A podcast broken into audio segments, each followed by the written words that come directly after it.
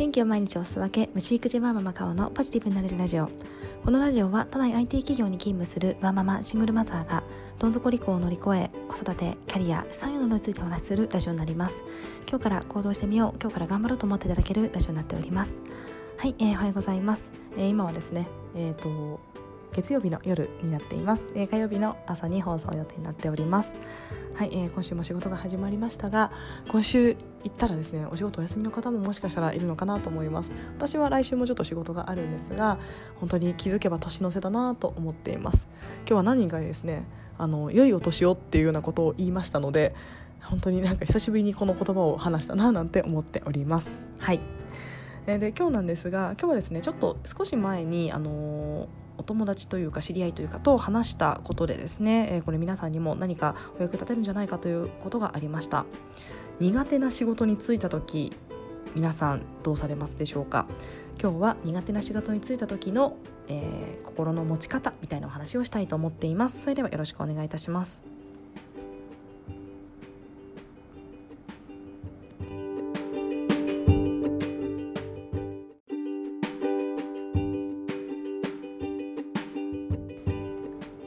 はい、えー、皆さんが今されているお仕事というのは自分の得意なことでしょうか？それともちょっと苦手なんだけどもやっていることでしょうか？私自身は今やっている仕事というのはまあ苦手じゃないけどすごい得意かと言われるとそうでもない仕事かなと思っていますし一時期はですね本当にこれ苦手な仕事だなって思っていた時期もありました、まあ、ただですねえ慣れもありましたのでやってみるとうんあのまあ大丈夫なんとかできるというような形かと思っております。はいでえーと、以前ですねちょっとあの知り合いの方と話をしていて、え、その方が、えーと、今あの全然あの得意ではない、まあ、経理のお仕事をしてるんだというような話をしておりまして、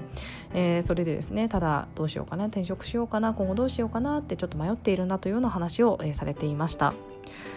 でえー、これに関してですね、えーまあ、私もですねあ分かる分かるってすごい思いまして今ですねあの得意を伸ばそうとか好きを仕事にっていうこう世の中の風潮がすごくあるなと思っています。えー、私これに関してはそうだなと思います実際にその方がいいと思っています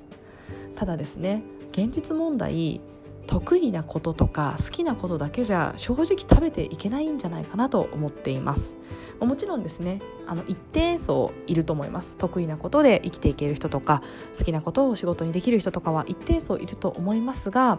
最初からは私はできないんじゃないかなと思っています。で、えー、私はじゃあ苦手な仕事に就いた時どうするのかというところなんですがこれに関してはまず全うするっていうのがすごくいいんじゃないかなと思っています。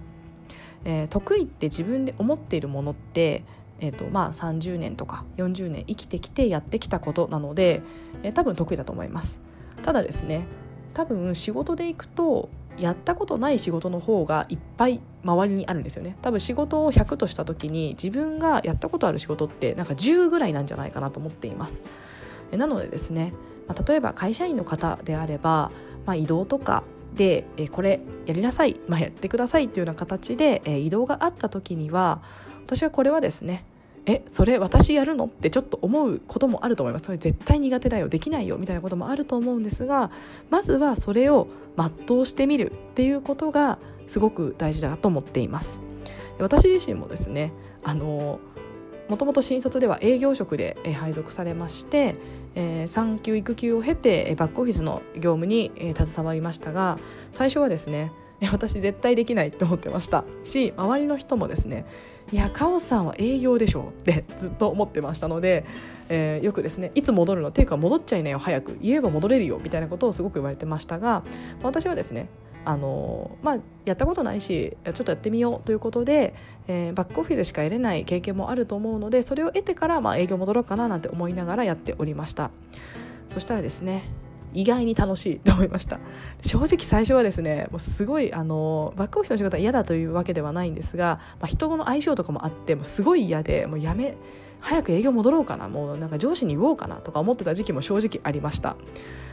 ただですねそれを乗り越えてやっていったところなんかすごい面白くなってしまって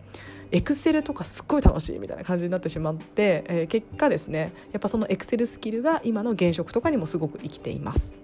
なのでですね最初ちょっと苦手だなと思っても続けてみると意外に得意になったりとか向いてるなって思うことってすごいあるんじゃないかなと思っています。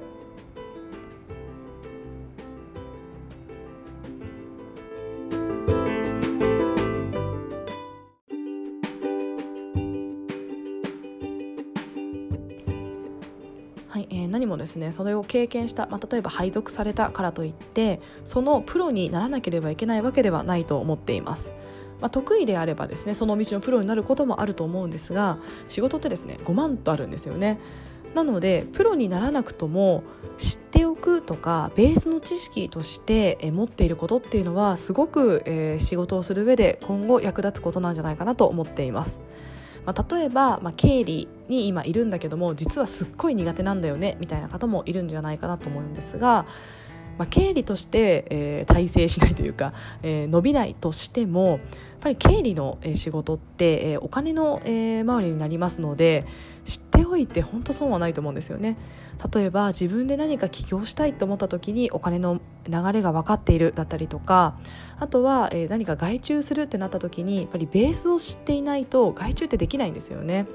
何をどう人に伝えたらいいかとかあとはその、えー、仕事特有の言葉とかもあると思います。貸し倒れ引き当て金とか。はい。私今パッと出てこないんですけど。説明しろって言われてもちょっと難しいんですけど。なんとなくニュアンスはわかるんですけどもあのノビーさんのように上手に説明はできないんですが、まあ、こういったですねそういった言葉を知ってるとかそういったものってすごくアドバンテージだと思うんですよね。あとは例えば細かい仕事が苦手。今そういう仕事をやんなきゃいけないんだけどすごい苦手だなっていう方がいらっしゃればそれは例えばじゃあどうやったら効率化できるか。このツールを使ったら効率化できるんじゃないか。みたいな考えるえきっかけになると思います。なのでその苦手をバネにえいかに簡単快適に、えー、俗人的ではないものに落とし込めるかみたいなところでもしかしたら何か自分のスキルがつくかもしれません。なのでですねその今苦手と思っていることもまずは全うしてみるでそこのプロになろうと思わずにまずはベースの知識だけ得れる経験と思って経験してみるということをしておくと後々自分のキャリアのどこかで役立つ時が来るんじゃないかなと思っています。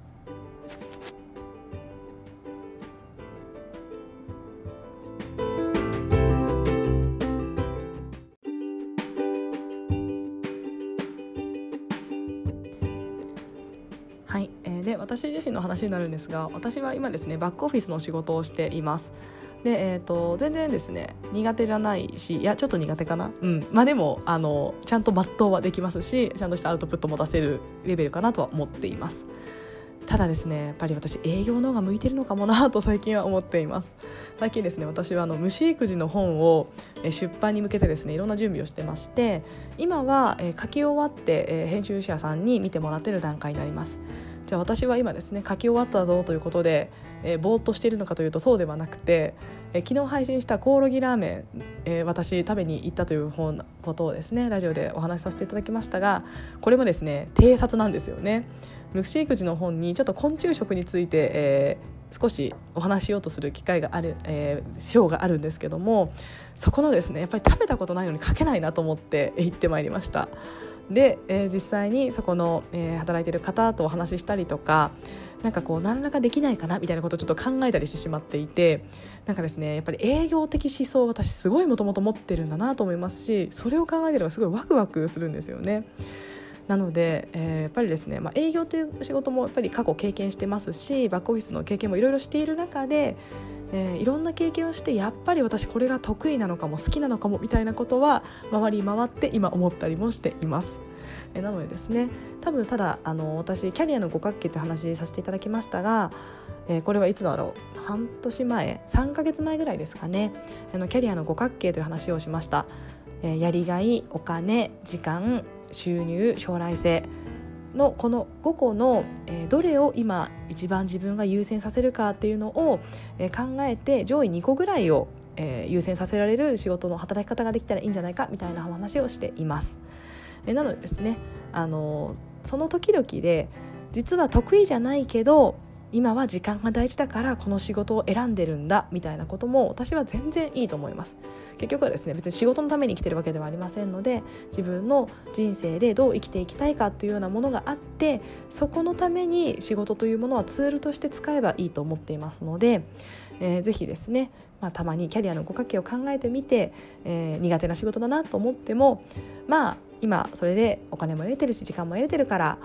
ちょっと今は、えー、経験値を上げるためベースのスキルを上げるためと思ってやろうとかですねそういった考え方をしながらちょっと苦手な仕事も向き合えるといいんじゃないかなと思っています。まあ、ただですねあまりにもパフォーマンスが上がらないのであれば多分移動した方がいいと思いますので それに関してはあの上司の方なんかとお話をして、えー、書いてもらうっていうのはやっぱり会社のためにも自分のためにもいいかと思いますのでパフォーマンス上がらない苦手は、えー、ちょっともしかしたら変えた方がいいかもしれないなと思います。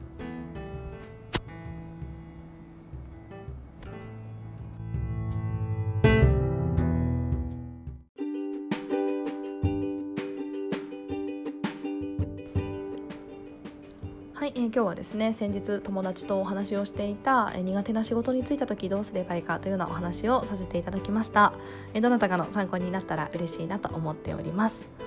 はい、えー、それではですね火曜日も、えー、今日も仕事ですね。残りあと4日皆さん頑張りましょう。今日も聞いてくださいましてありがとうございました。